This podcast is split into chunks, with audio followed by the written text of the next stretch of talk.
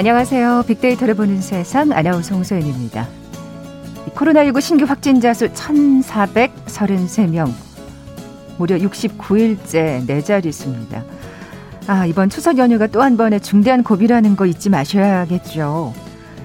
아, 오늘은 코로나19 관련해서 한 가지 더 기억하시면 좋겠는데요. 자, 오늘부터 추석 특별 방역 대책이 시행됩니다. 아, 명절을 앞두고 요양병원에 계신 부모님 생각 더 간절하실 텐데요. 자, 오늘부터 2주 동안 거리두기 단계와 상관없이 방문 면회가 허용됩니다. 또 환자와 면회객 모두 백신 접종을 마쳤다면 접촉 면회까지 가능하다고 하니까 어, 이번 추석엔 오랜만에 손도 한번 잡아보시는 가족들 생기겠네요. 가족들과 따뜻한 시간 마련해 보시기 바랍니다. 코로나19 시대 이렇게 면회조차 어려운 비대면 언택트라는 새로운 트렌드가 만들어졌죠. 그런데 우리가 자주 언급하는 트렌드라는 말 도대체 정확한 의미가 뭘까요? 참 저도 이 방송을 하면서 자주 언급하게 되는 단어인데요. 이 트렌드 파악을 통해서 또 어떤 시사점을 발견할 수 있는 건지 오늘 2021 핫트렌드 시간에 자세히 얘기 나눠봅니다. 이어지는 월드 트렌드 빅데이터로 세상을 본다 시간은 새 정부 업무 시작을 공식화한 탈레반 관련 소식 살펴봅니다. KBS 제1라디오 빅데이터를 보는 세상 먼저 빅퀴즈 풀고 갈까요? 아, 옥스퍼드대 출판부가 전 세계 영어 사용자들이 사용하는 K 트렌드 어휘를 소개하면서 26개 단어를 소개했습니다. 옥스퍼드 영어 사전이 한국어 유래 새 영어 표제어 26개를 새로 올린 건데요. 2013년까지만 해도 10개 뿐이었지만 한국 문화가 전 세계에 유행하면서 영어 문화권의 한국어가 깊숙이 파고들고 있는 상황을 그대로 보여주는 사례라고 하겠습니다. 자, 예를 들자면 치맥, 대박, 삼겹살, 콩글리시, 만화, 먹방, 동치미 이런 단어 등이 어, 등재됐는데요. 그 중에 매력적인 한국 남성, 특히 유명한 배우나 가수를 부를 때 사용한다. 이렇게 설명이 된 단어가 있습니다. 무엇일까요? 아마 보기 듣기 전에 짐작하신 분들 많을 것 같아요. 자, 1번 아빠, 2번 오빠, 3번 삼촌, 4번 남친. 오늘 당첨되신 두 분께 모바일 커피 쿠폰 드립니다. 휴대전화 문자 메시지 지역번호 없이 샵 9730, 샵 9730. 짧은 글은 50원, 긴 글은 100원의 정보 이용료가 부과됩니다. KBS 라디오 어플 콩은 무료로 이용하실 수 있고요. 아, 이제 1라디오, 유튜브는 물론이고 콩에서도 보이는 라디오 함께 하실 수 있죠. 방송 들으시면서 정답과 함께 다양한 의견들 문자 보내주십시오.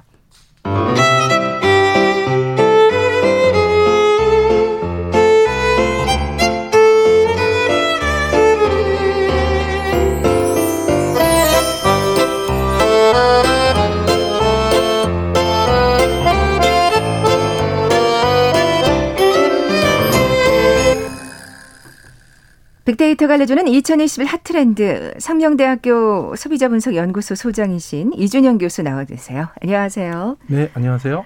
네, 뭐 저희 프로그램에서 이 시간에 다양한 그 트렌드에 대해서 알아보고 있는데요. 자, 오늘은 이 트렌드란 그렇다면 무엇인가 그 의미에 대해서 한번 종합적으로 짚어보고자 합니다. 네, 트렌드에는 뭐 몇 가지 유형이 있는데요. 일단 우리가 일반적으로 트렌드라고 하면 보통 한 3년에서 한 5년 정도 어, 지속되는 이런 현상을 얘기를 하거든요. 그런데 이제 이런 것들이 이런 트렌드가 어, 10년 이상 지속될 때는 우리가 그거를 이제 메가 트렌드다 이렇게 표현합니다. 어. 좀 장기간 지속이 되는 거죠. 그리고 이게 더 쌓여가지고 이 메가 트렌드가 30년 이상, 보통 이제 한 세대를 30년으로 본다면 그런 것들이 이제 문화, 컬처의 수준까지 발전했다 이렇게 지칭을 하죠. 그런데 이제 요즘에는 트렌드가 굉장히 빨라지는 현상들, 라이프 사이클이 가속화되는 현상이 음. 두드러지고 있거든요. 그러니까 대표적으로 우리가 이제 에, fad라고 하는데 FAD 이게 이제 영어 단어로 유행이라는 뜻입니다. 네, 네. 그래서 어떤 사람들은 그거를 for a day 이렇게 표현하죠. 하루는 아니지만 하루만큼 나타났다가 아. 사라지는 것 같이 정말 빨리빨리 이 변하는 이런 현상들을 이야기를 하는 거죠. 보통은 우리가 이제 패션 쪽에 이런 패드 그래요. 현상이 중요하죠. 예, 예. 그리고 또 이걸 더 나가서 또 아주 국지적으로 극소수의 사람들만 향유하는 이런 트렌드 현상을 가리켜서 마이크로 트렌드 말 그대로 이렇게 얘기합니다. 그래서 과거에 이제 우리가 타투나 문신 같은 게 마이크로 트렌드에 가까웠다면 이제는 이 타투 같은 게 조금 더 젊은이들도 많이 하잖아요. 그래서 이제 패드나 트렌드에 음. 좀더 가까워지는 현상들이 많이 나타나고 있다는 거죠. 이게 얼마든지 이렇게 변할 수 있는 거네요. 그렇습니다. 마이크로였다가 또 패드가 됐다가 또 메가 트렌드였다가 어느 순간에 또 쓰러질 수도 있고. 그렇죠. 예, 그래서 예. 우리가 마이크로에서 패드로 트렌드로 이렇게 이제 변화하는 부분을 예측하고 분석하고 전망하는 게 또 굉장히 중요하다라고 말씀드릴 수 있어요. 그렇겠죠. 뭐 말하자면 기업들은 그런 걸 읽어내는 게 가장 관건이라고 할 수도 있을 것 같아요. 사실 이게 트렌드 트렌드 하면 아우 그거 뭐 우리말로 대신할 단어 없나? 이렇게 생각하시는데 저는 그럼 유행인가라고 생각했는데 그렇지도 않네요. 그렇습니다. 지금 이게 의미를 정확하게 짚다 보니까. 네. 예. 자 그렇다면 그 유행을 넘어선 문화로까지 어 어떻게 보면 확대될 수 있는 확장될 수 있는 메가 트렌드 10년 이상 지속될 때라고 말씀하셨는데 어떤 게 있을까요? 네, 우리가 이제 메가 트렌드를 변화시키는 또 촉발시키는 대표적인 요인 세 가지를 들면 어, 인구 구조의 변화, 그다음에 기술 발전, 그다음에 시대 정신이나 소비 가치의 변화 이 세 가지를 들 수가 있거든요.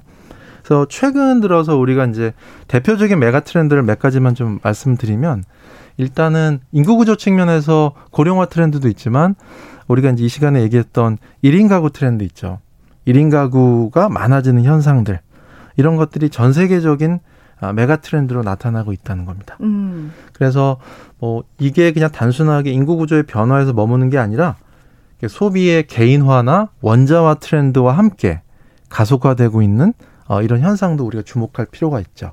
그래서 나홀로족이나 나홀로 경제 같은 것들도 많아지고 있다 하는 것이고 그러니까 우리가 막 그 혼자 붙여가지고 이런 그렇죠. 여러 가지 단어들이 생겼잖아요. 네. 혼밥이라든지 혼술이라든지 그런 게 사실은 이 1인 가구 때문에 다 생겨난 거라고 볼 수 있겠죠. 그렇죠. 그런 네. 현상이 더 가속화되는 거고요. 또 요즘에는 또 소유 중심에서 경험 중심으로 간다. 소비라는 게 꼭 물건을 소유하는 게 소유할 필요가 없이 우리가 어떤 체험이나 뭐 렌탈이나 이런 것들 공유 경제 이런 것들이 네. 많아지고 네. 있죠. 그래서 이런 체험 경제로 더욱더 확장되고 있다. 이렇게 얘기를 할 수가 있겠죠. 그리고 또 하나는 좀 더 소비자들이 능동적으로 변화하고 있다는 겁니다. 그래서 과거보다 SNS 같은 데다가 자기의 의사나 신념이나 이런 가치 같은 것들을 좀 더 능동적이고 주도적으로 표현할 수 있는 그런 시대가 됐죠. 그러니까 좀 더 소비자들이 능동적으로 변하고 있고 소비자의 역할도 과거에는 그냥 어, 소비자의 권리 이런 것들만 내세우던 시대였다면 지금은 그것보다는 좀 더 소비자의 책무라는 부분들 이런 게 중요하면서 개념 있는 소비나 윤리적 소비 같은 이런 부분들도 되게 중요해지고 요즘엔 또 뭐 갑질 문제도 많잖아요. 음. 오너 기업 오너 갑질뿐만이 아니라 고객 갑질 때문에 어떤 소비자 매너 같은 것들도 어, 중요해지고 있다는 겁니다.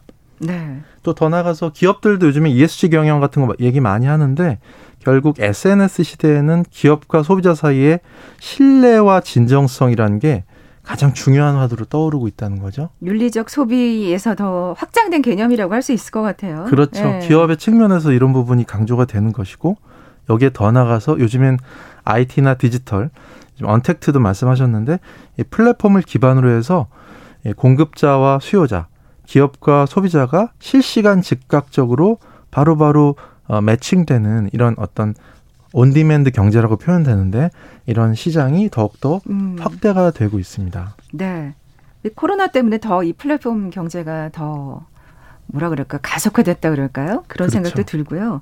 뭐 아까 공유 경제 또 윤리적 소비 얘기하셨습니다만 처음에 제가 이 빅데이터 프로를 할 때만 해도 이게 MZ 세대에 좀 국한된 어떤 어 유행 이었다면 그러니까 이제는 완전히 메가 트렌드로 자리 잡은 그런 느낌입니다. 그렇습니다. 예. 자, 그렇다면 이렇게 뭔가 유행 트렌드, 메가 트렌드를 어떻게 어떤 과정을 거쳐서 이게 확산이 되는지 궁금하네요. 네, 우리가 이제 확산 과정을 살펴보면 처음에 이제 트렌드를 만들어내는 사람이 이제 trend creator죠. 트렌드 창조자라고 하는데 예를 들어 이제 패션 업계에 좀 적용해 보면 아, trend creator는 패션 디자이너가 되겠죠. 그 다음 단계가 trend setter라고 합니다. 이걸 이제 트렌드를 창조한 사람의 그 트렌드를 확산시키는 사람들은 예를 들어 패션 쪽에서는 유명 연예인들, 음. 공항 패션, 하객 패션 막 이런 거 나오잖아요. 네, 네. 네 그리고 이제 그 런웨이에서 이제 걷는 워킹하는 그 모델들 이런 사람들이 트렌드 세터가 될 수가 있겠죠. 그런데 그 다음에 이제 트렌드 팔로우로 넘어가는데 뭐 예를 들어 연예인 추종자 소비자들도 있을 거고 이런 트렌드를 따라하면서 SNS 공유하는 사람들 생겨나죠. 이런 사람들이 이제 trend follower가 되는 거고 따라하는 사람들.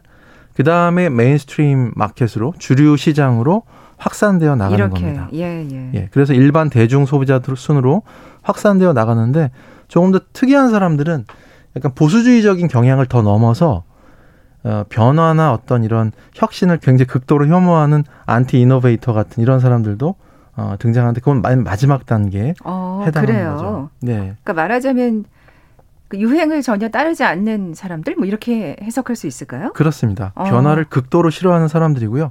대표적으로 이제 미국의 그 아미시파라는 사람들이 있어요. 이 아미시파는 250년 넘게 과거의 그 생활 방식 그대로 살아가는 네. 겁니다. 아, 이 사람들에 대한 그 다큐를 본 기억이 있어요. 네, 마차 예. 끌고 다니고 옛날 복장 그대로 살고 텃밭 키워가지고 전기도 안 쓰고 하는 이런 모습을 보여주고 있거든요. 아니 그냥 보통 대중들이 보기에는 왜 이렇게 고생을 사서 하나 좀 그렇죠. 싶긴 하던데. 네, 네, 이제 이게 사실은 주류 트렌드, mainstream trend가 있다면 이렇게 반대편에는 counter trend라고 하는데 이런 반 트렌드가 아, 존재를 하거든요. 아미시파는 좀 뭐 극단적인 경우라고 할 수 있겠고 그렇다면 뭐 이 반 트렌드의 어떤 일반적인 사례 같은 것도 있을 것 같아요. 네. 네. 우리가 일반적으로 디지털 트렌드가 있다면 반대편에는 이 반 트렌드로서 아날로그 트렌드가 아, 있겠죠. 예, 예. 그래서 도시적 감성, 도시적인 어떤 라이프를 즐기는 이런 트렌드가 있다면 또 반대로 여유로운 시골 감성 같은 것들을 이제 즐기려고 하는 사람들이 있다는 거죠. 그래요. 뭐 그런 사람들이 오히려 좀 더 생겨나는 것 같아요. 그렇습니다. 말하자면 뭐 옛날 축음기를 구입해서 LP판을 듣는 사람이라거나 뭐 이런 분들 꽤 계시잖아요. 그렇죠. 예. 이렇게 이제 주류 트렌드하고 반 트렌드가 결합이 되는 현상들. 그래서 새로운 트렌드를 만들어내기도 어. 하거든요. 예. 지금 말씀하신 것 같이 디지털과 아날로그가 결합된 디질로그 트렌드 같은 것들이 또 대표적인 거고요. 또 요즘에는 그 도시 생활을 즐기면서 또 동시에 시골적인 어떤 감성을 향유하고자 하는 그런 사람들이 많아지고 있거든요. 음. 요즘에 떠오르는 키워드 중에 하나가 오도 이촌이라는 말이 있습니다. 오도 이촌은 주 5일은 도시에 머물고 2일은 농촌이나 어촌 같은 휴양지에 머무는 거예요. 그래서 뭐 집도 이런 그 시골에서 살 수 있는 집 같은 거 간단하게 농막이라고 하잖아요. 이런 것들 마련하는 사람들도 있고 그러면서 이제 이런 지금 사례들을 말씀드린 것 같이 트렌드의 어떤 정반합적인 아. 예, 이런 조정 과정이 트렌드 현상에서도 나타나는 것을 볼 수가 있습니다. 그러니까 주류 트렌드와 반 트렌드가 결합되면서 새로운 트렌드가 또 생기는. 그렇죠. 어, 그렇군요. 참, 그러니까 되게 이 트렌드를 계속 살펴보면서 살아있는 생물 같다. 네. 예, 어디로 움직일지 모르는 어떤 뭐 약간 공 같기도 하고 생물 같다는 생각도 드는데 어쨌든 뭐 기업들 입장에서 돈을 벌어야 되는 입장에서는 아, 이런 트렌드의 변화가 소비 행태에 어떻게 영향을 미치나 이게 사실 관건이잖아요. 그렇죠. 예. 이게 트렌드도 정말 빠르게 변화하고 있고요. 전반적으로 보면 많은 현상들에서 이런 변화의 어떤 맥락들이 파악이 되는데 대표적으로 이제 술 트렌드도 한번 살펴보면 그 소주가 지금 현재 도수가 한 16.5도 정도 되거든요. 16도, 17도 사이인데 원래 소주가 출시됐을 때는 몇 도였을까요? 제가 기억하는 건 20도였는데 네. 그 이상도 있을까요? 예, 원래 이제 1924년도에 출시가 되었었는데 그때 35도였거든요. 아유, 이건 뭐 독주 수준이네요. 네, 네. 그러다가 1960년도에 30도, 지금 말씀하신 1998년도 정도는 23도 정도였습니다. 아, 제가 그랬군요. 예, 제가 대학 다닐 때 정도 이 정도였는데 이게 사실은 이제 그 연령에 따라서 소주 도수를 처음 그 기억하는 출시된 도수를 기억하는 게 달라요. 다 다르겠어요. 네. 예. 그래서 이제 이렇게 낮아진 요인에 대해서 이제 이렇게 분석을 하는데 네. 사실은 뭐 제조업체 입장에서 그냥 좀 마이너하게 작게 좀 보면 보통 건강 국민 건강 증진법에서는 17도 이상의 술은 방송 광고를 할 수 할수 없게 만들거든요. 근데 이제 소주 도수가 아. 16.5도이기 때문에 TV 광고가 가능한.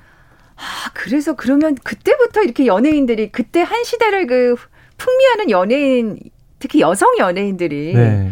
예전에는 정말 술하면 남자분들이 하면서 광고를 했던 것 같은데 어느샌가 정말 가장 그 어, 그때 핫한 여자 연예인들이 이 광고를 하기 시작했는데 그때가 아마 이때인가 봐요. 그렇습니다. 아. 이게 또 기업의 입장에서 이제 이렇게 뭐 배경을 찾기도 하지만 더 중요한 거는 지금 말씀하신 것 같은 소비자 트렌드의 변화거든요. 음. 다시 얘기하면 소주의 주 주된 그 소비 계층이 남성 중심의 어떤 음주 문화 이런 거였는데 지금은 좀 더 이 여성분들이 좀 자유롭고 편안하게 이제 술을 마실 수 있는 분위기가 많이 형성이 됐어요. 어. 그래서 좀 더 소프트한, 좀 부드러운 어떤 이런 소비 트렌드, 주류 소비 트렌드 변화에 부응하기 위해서 독주보다는 조금 더 달콤한 맛에 굉장히 다양한 네네. 술이 그랬어요. 네, 등장을 뭐, 하고 있습니다. 네. 그 소주도 뭐 레몬 맛, 뭐 오이 맛, 네. 그 자몽 맛, 뭐 이런 거 나오고 그랬었거든요. 그렇습니다. 네. 그래서 요즘엔 근데 또 이게 또 살짝 변하고 있는데 요즘에는 그 양주나 위스키 같은 독주가 젊은 MZ 세대한테 굉장히 인기 라고 합니다. 이거 어떻게 되면 아까 말씀하신 정반 합의되는 건가요? 네. 굉장히 반트렌드일 수도 예, 있는데 예, 예. 요즘에 코로나 19 때문에 홈술족이 굉장히 많이 등, 등장하고 있죠. 집에서 술 마시는 분들이. 아, 네, 네. 거기다가 또 SNS에서 이렇게 양주에다 음료를 타서 먹는 하이볼이라고 하는 게 이 굉장히 많이 해시태그가 달리면서 또 매출이 급격하게 신장되는 이 다양한 변화, 술 트렌드 안에서도 이렇게 다양하고 다이민, 음. 다이내믹한 변화가 만들어진다는 거죠. 네. 지금 한때 유행일 수도 있겠지만 이게 또 오래되면 트렌드가 되는 그렇습니다. 거고요. 그러니까 아까 말씀하신 대로 사실 유행이라는 게 패션 안에서만 좀 통용되는 단어처럼 느껴졌었는데 이제는 그렇지 않은 것 같아요. 그렇습니다. 네. 굉장히 다양한 분야로 확산되고 있죠. 네. 그러니까 뭐 이렇게 변화 끊임없이 빠르게 변화하는 트렌드를 뭐 분석하고 전망해야 되는 데는 분명한 이유가 있는 것 같아요. 네, 네. 무엇보다 네. 이제 기업의 입장에서는 미래의 변화에 아주 적극적이고 능동적으로 대처해야 된다라는 필요성이 그렇죠. 있겠죠. 음. 특히나 이제 디지털 트렌드가 굉장히 빠르게 변화하고 있는데 사실은 이제 핸드폰 업계에서 한 10년, 20년 전에 최고 전 세계 최고의 기업은 이 모토로라를 누르고 노키아가 세계 최고의 지위를 가지고 있었죠. 네. 그런데 지금의 스마트폰 경쟁에서 완전히 패배했거든요. 그랬죠. 예, 근데 그 노키아 회장이 처음에 이제 그 A사의 아이폰이 이제 출시가 됐을 때, 야, 저런 아이돌, 아이들 장난감 같은 걸 누가 관심을 갖겠냐면서 무시를 했다는 거죠. 그래서 결국은 이제 뭐 여러 가지 애플, 삼성, 뭐 여러 가지 그 샤오미 이런 스마트폰 경쟁에서 완전히 뒤처지면서 시장에서 사라지게 된 그런 예, 신세를 면치 못했다는 겁니다. 그 트렌드의 빠른 변화를 읽지 못한. 그렇죠. 근데 이게 어떻게 보면 기업의 흥망성쇠를 좌우하는. 그렇습니다. 예. 그리고 여러 가지 케이스를 볼 수가 있는데 대표적으로 이제 패밀리 레스토랑이 몰라 그랬거든요. 예전에 이제 여러 가지 패밀리 레스토랑 브랜드가 있었는데 사실은 아 그러네요, 진짜. 요즘에는 진짜 옛날에는 엄청난 브랜드가 있었고요. 다 이렇게 다닥다닥 붙어 있었거든요. 맞습니다. 요즘에는 정말 찾기 힘들어요. 네. 어. 이게 이제 여러 가지 트렌드에 부응하지 못한 건데 첫 번째는 웰빙 트렌드에 아. 좀 부응하지 못했죠. 거기 메뉴들이 보통 고열량이 고지방식이에요. 튀김이 많아요. 네, 먹으면 살찌는 이런 메뉴가 많은데 네. 이 메뉴 개발에 소홀을 했다는 아, 겁니다. 그러네요. 그래서 결국 그 트렌드를 부응하지 못하고 더군다나 아까 제가 말씀드렸던 1인 가구 트렌드가 더 확산되는데 거기에 좀 부응하지 못했다는 거죠. 아, 그런 또 메뉴도 개발했어야 되는군요. 그렇습니다. 어. 그래서 패밀리 레스토랑이 굉장히 몰락을 했다라고 이렇게 분석을 하죠. 야, 근데 진짜 엄청 빠른 것 같아요. 지금 제가 회사 입사해가지고 2000년대 초반만 해도 모토로라, 노키아 뭐 대단한 브랜드였거든요. 그렇죠. 근데 이제 20여 년이 지난 20년이 이제 이제 지났는데 요즘 젊은 세대 모토로라하고 노키아라는 브랜드를 알까 뭐 싶은데 진짜 살아남기 위해서는 트렌드를 읽는 게 필수. 네. 네. 굉장히 또 어려운 과제라는 생각이 듭니다. 네, 네. 우리가 이제 기억해야 될 한 단어가 있는데 hubris라는 말이 있습니다. hubris는 성공 체험의 우상화라는 뜻이거든요. 과거에 네. 그 작은 성공 방식 그대로 답습을 하는 거죠. 지금 시장은 변화하고 트렌드는 바, 바뀌고 있는데 그렇게 되면 결국 미래의 기회를 놓쳐버릴 수밖에 없다는 겁니다. 아, 그게 hubris 네. 성공 네. 체험의 우상화군요. 대표적으로 어. 이제 코닥 같은 필름 카메라 예전에 기억나시죠? 아, 정말 적합한 네. 사례네요. 예. 예, 필름 카메라 시장 1등의 지위를 가지고 있었는데 이 아이러니하게도 사실은 이 코닥이 세계 최초로 상용 디지털 카메라를 양산하는데 성공을 했어요. 아, 그래요? 예. 그런데 그 사람들이 두려워했던 게 뭐냐면 야, 우리 이미 필름 카메라 시장에서 1등인데 괜히 디지털 카메라 출시했다가 우리 시장이나 자기 아. 잠식 당하지 않을까 하는 아, 되게 안좋아하는 생각을 가졌어 그렇습니다. 아. 그럼 안좋아하려고 하는 어떤 불안감, 그래서 과감한 결단을 내리지 못했다는 거죠. 그래서 결국에는 이런 디지털 카메라 시장에서 좀 제대로 부응하지 못하고 실패를 하게 된. 네. 다시 얘기하면 성공 체험의 우상화에 빠진 그런 케이스죠. 그렇군요. 뭐 정말 트렌드를 읽는 게 중요하다는 걸 다시금 지금 확인하는 시간이었는데 이 트렌드를 읽을 때도 뭔가 중요한 점이 있을 것 같아요. 잘 네. 읽으려면. 네. 네. 일단은 기본적으로는 우리가 세심한 관찰력 같은 것들을 기르는 게 되게 중요하겠죠. 음. 그렇죠. 또 젊은 시각을 유지한다라는 게 사실 또 중요하고 그래서 뭐 예를 들어서 저도 이제 많이 하는 게 학생들이랑 뭐 town watching이라고 해서 요즘 뜨는 거리 식당이나 카페에 가서 이렇게 좀 먹어보기도 하고 아, 요즘 어떤 데가 핫플레이스로 떠오르고 있는가 음. 이런 것들 보는 것도 트렌드 그렇지. 자체의 공부가 되는 거거든요. 예, 예. 이런 부분들이 또 중요하고 또 하나는 더 중요한 건 뭐냐면 이런 표면적인 트렌드 현상 이면에 흐르는 그 소비 가치를 읽어낸다라는 게 훨씬 더 중요하다는 거죠. 그래서 큰 맥락을 읽고 그 의미가 어떤 것인지에 대해서 곰곰하, 곰곰이 생각해 보는 거. 이런 노력이 필요합니다. 그래요. 혼술이나 혼밥이 어떤 표면적인 트렌드라고 하면 그 이면에 있는 가장 큰 맥락은 1인 가구가 증가했다는 거. 뭐 이렇게 또 예를 들어 볼 수 있겠네요. 그렇습니다. 예, 예. 그래서 그런 시대 정신 또 그 시대의 소비 가치를 어, 읽는 일이 예, 더욱더 중요하다는 점을 우리가 또 명심할 필요가 있겠습니다. 네. 자, 빅퀴즈 다시 한 번 내주세요, 이 교수님. 네. 자, 옥스퍼드대 출판부는 K 트렌드 어휘를 소개하면서 옥스퍼드 영어 사전에 한국어 유래 새 영어 표제 26개를 새로 올렸습니다. 예를 들어 치맥, 대박, 삼겹살, 김밥, 콩글리시, 만화, 먹방 같은 것들이 등재됐는데요. 그 중에서 매력적인 한국 남성, 특히 유명한 배우나 가수를 부를 때 사용한다. 라고 설명이 된 이 단어는 무엇일까요? 네. 예를 들자면 이민호, 박서준, 이종석이라고 소개를 했습니다. 아, 그렇게 그래요? 네. 야, 재밌네요. 예, 예. 네. 1번 아빠, 2번 오빠, 3번 남, 삼촌, 4번 남친. 네, 오늘 당첨되신 두 분께 모바일 커피 쿠폰 드립니다. 정답 아시는 분들 저희 빅데이터 보는 세상 앞으로 지금 바로 문자 보내 주십시오. 휴대 전화 문자 메시지 지역 번호 없이 샵 9730, 샵 9730. 짧은 글은 50원, 긴 글은 100원의 정보 이용료가 부과됩니다. 어떻게 생각하면 어, 이 단어를 쓰게 된 것도 굉장한 메가 트렌드란 또 생각이 듭니다. 그렇습니다. 네. 정말 많은 트렌드를 이 시간에 읽을 수 있었는데요. 빅데이터가 알려주는 2021 핫트렌드 상명대학교 소비자분석연구소 소장이신 이준영 교수와 함께 했습니다. 고맙습니다. 네, 감사합니다. 잠시 정보센터 헤드라인 뉴스 듣고 돌아올게요. 정부가 이번 주 중 국민 70% 코로나19 백신 1차 접종 목표 달성에 문제가 없을 것으로 보인다고 밝혔습니다. 교육부가 소아 청소년에 대한 코로나19 백신은 자율 접종을 기반으로 검토하고 있다고 밝혔습니다. 박범계 법무부 장관이 고발사주 의혹으로 공수처 수사를 받는 손준성 대구고검 인권보호관의 인사조치 가능성을 두고 검토는 했었지만 아직은 좀 더 지켜볼 예정이라고 말했습니다. 카카오가 김범수 회장 개인 회사이면서 카카오의 지배 회사인 K큐브 홀딩스와 연결된 계열사 신고를 빠뜨리거나 허위로 제출한 혐의에 대해 공정거래위원회가 조사에 착수했습니다.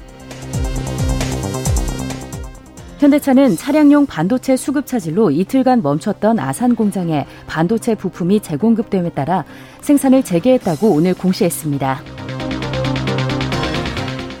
충남 청양군이 군민 전체에게 국민 상생 지원금을 지급하기로 했습니다. 영국이 11세에서 15세 청소년을 대상으로 한 코로나19 백신 접종을 이르면 이번 주 시작할 예정입니다. 지금까지 라디오 정보센터 조진주였습니다.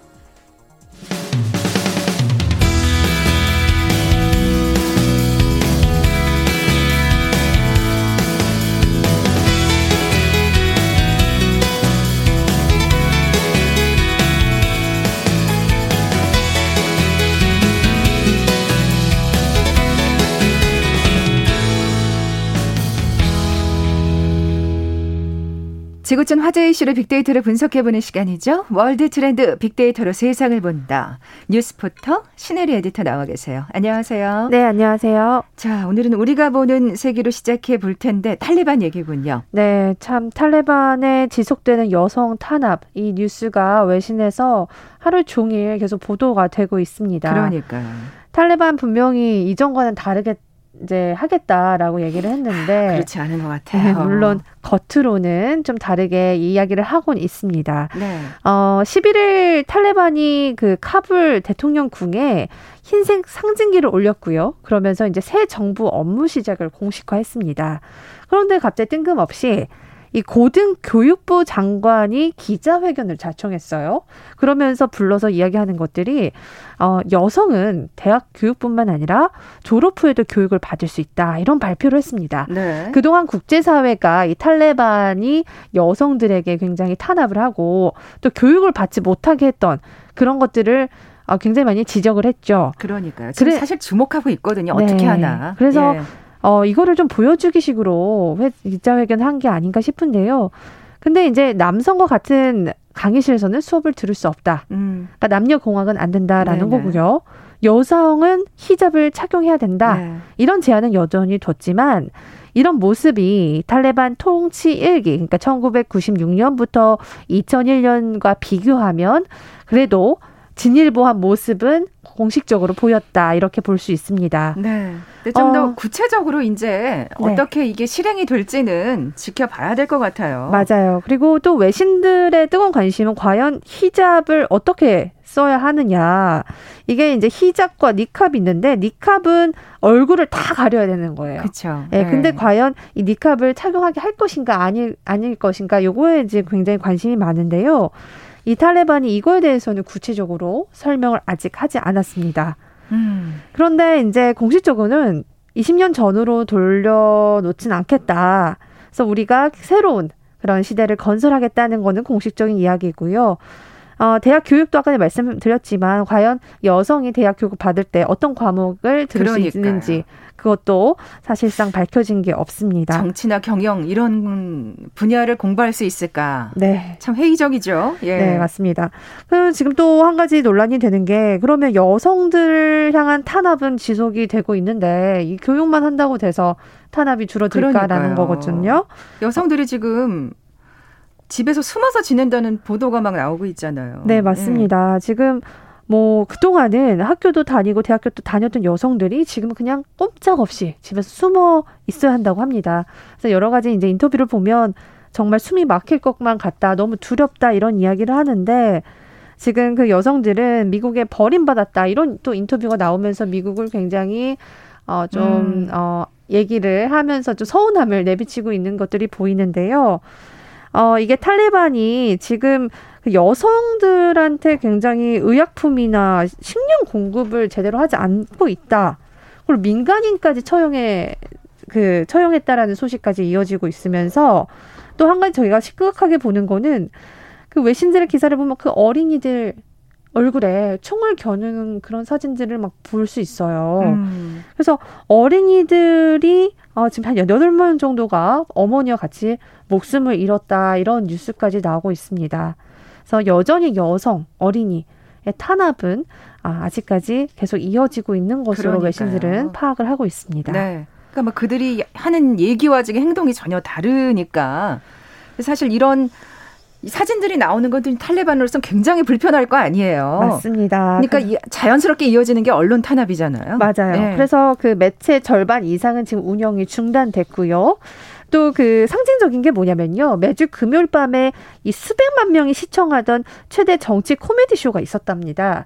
근데 그게 그냥 중단이 됐어요. 아. 옛날에 우리도 한참 저도 기억나는 게 부모님과 같이 그 코미디 같은 거 많이 봤었거든요. 정치 풍자를 할 수 있느냐 없느냐가 어떻게 보면 맞아요. 네. 그때의 그 시대의 정부가 언론을 어떻게 대하느냐의 척도일 수 있을 거예요. 맞습니다. 예, 예.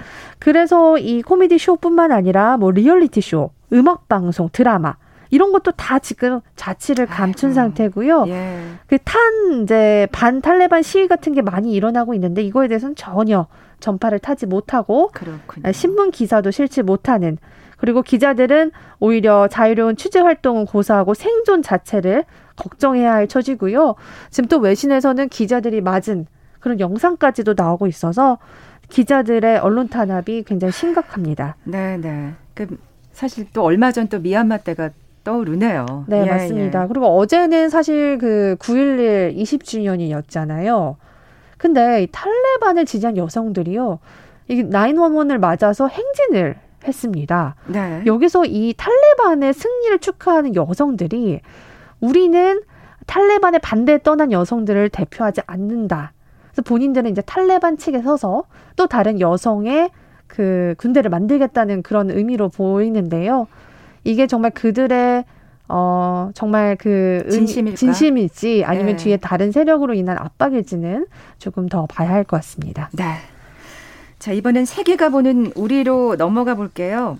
좀 씁쓸한 소식이었는데 네. 이건 또 굉장히 따뜻하네요. 네, 예. 저는 이 뉴스를 보고 깜짝 놀랐던 게 저는 이거를 전혀 알지 못했어요. 우리나라에 시골에 가면 100원 택시가 있었다는 거 아셨어요? 아니요, 저도 몰랐네요. 네, 근데요. 이 뉴욕 타임즈가 이거를 메인 기사로 이렇게 보도를 했습니다. 네. 그래서 지금 전 세계에서 이게 되게 화제가 되고 있는데요.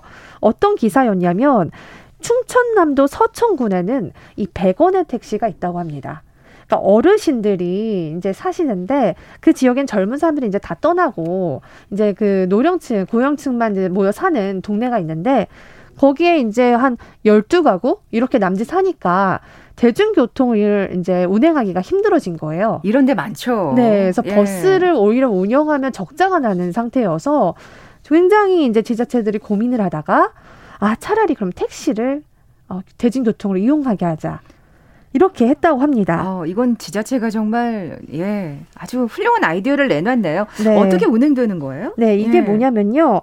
어, 주민들은 100원만 부담하고요. 나머지는 군이 책임지는 방식입니다. 그렇게 되겠죠. 네, 근데 이제 예, 예. 콜택시를 부를 수 있는 주민들은 이 버스 정류장에서 700m 이상 떨어진 마을에 사셔야 돼요. 그러면 누구나 이 100원 택시는 아. 콜택시처럼 이용할 수 있는데요. 예, 예. 일반 택시를 타면 보통 만 원에서 2만 5천 원 정도의 요금이 나오는 거리에서는 이 100원 택시만 타면 100원에서 1,500원 정도만 내면 되고요. 또 어르신들이 같이 읍내 같은 데로 장을 보러 갈 때는 서로 더치페이를 하면 되니까 진짜 이 버스 어, 요금보다 훨씬 괜찮네요. 더 저렴하게 이용할 수 있다고 하고요. 네. 외신들이 이걸 굉장히 주목해서 다른 나라들도 고령화 시대에 이런 것들을 도입해야 한다 하면서 우리나라 사례를 굉장히 조목조목 어, 소개한 것들이 네. 화제가 됐습니다. 아, 뭐 이거 진, 정말 지자체한테 그 이 지자체에 박수를 네. 좀 보내고 싶고요. 네. 사실 어떻게 보면 지역 택시 기사 수입에도 도움이 되고 네, 또 맞습니다. 어르신들 사실은 그 활동하는 데도 도움이 되고 네, 그리고 자녀인. 입장에서도 우리 부모님을 콜택시로 매번 이렇게 모셔다 드린다면 얼마나 마음이 편하겠어요. 그러니까요. 그래서 이런 것들을 위해서라도 저는 열심히 돈을 벌어서 세금을 내야겠다 이런 생각을 하게 됐습니다. 지금까지 뉴스포터의 신혜리 에디터와 함께했습니다. 네, 고맙습니다. 감사합니다. 네, 아주 따뜻한 소식이었고요. 이런 지자체의 방침은 좀 많은 데로 좀 확대됐으면 하는 또 생각도 가져보게 되네요. 자, 오늘 비퀴즈 정답은 2번 오빠였죠. 모바일 커피 쿠폰 받으실 두 분입니다. 8570님, 오빠의 원조는 조용필 오빠가 아닐까요? 맞습니다. 더 거슬러 올라간다면 남진, 나훈아 오빠. 그 정도면 컬쳐도 될 테, 되겠는데요. 라고 하셨는데 정말 맞는 소리네요. 1902님, 우리 애가 어릴 때 아빠를 자꾸 오빠라 해서 제가 어른들께 한 소리 듣고 고쳤죠.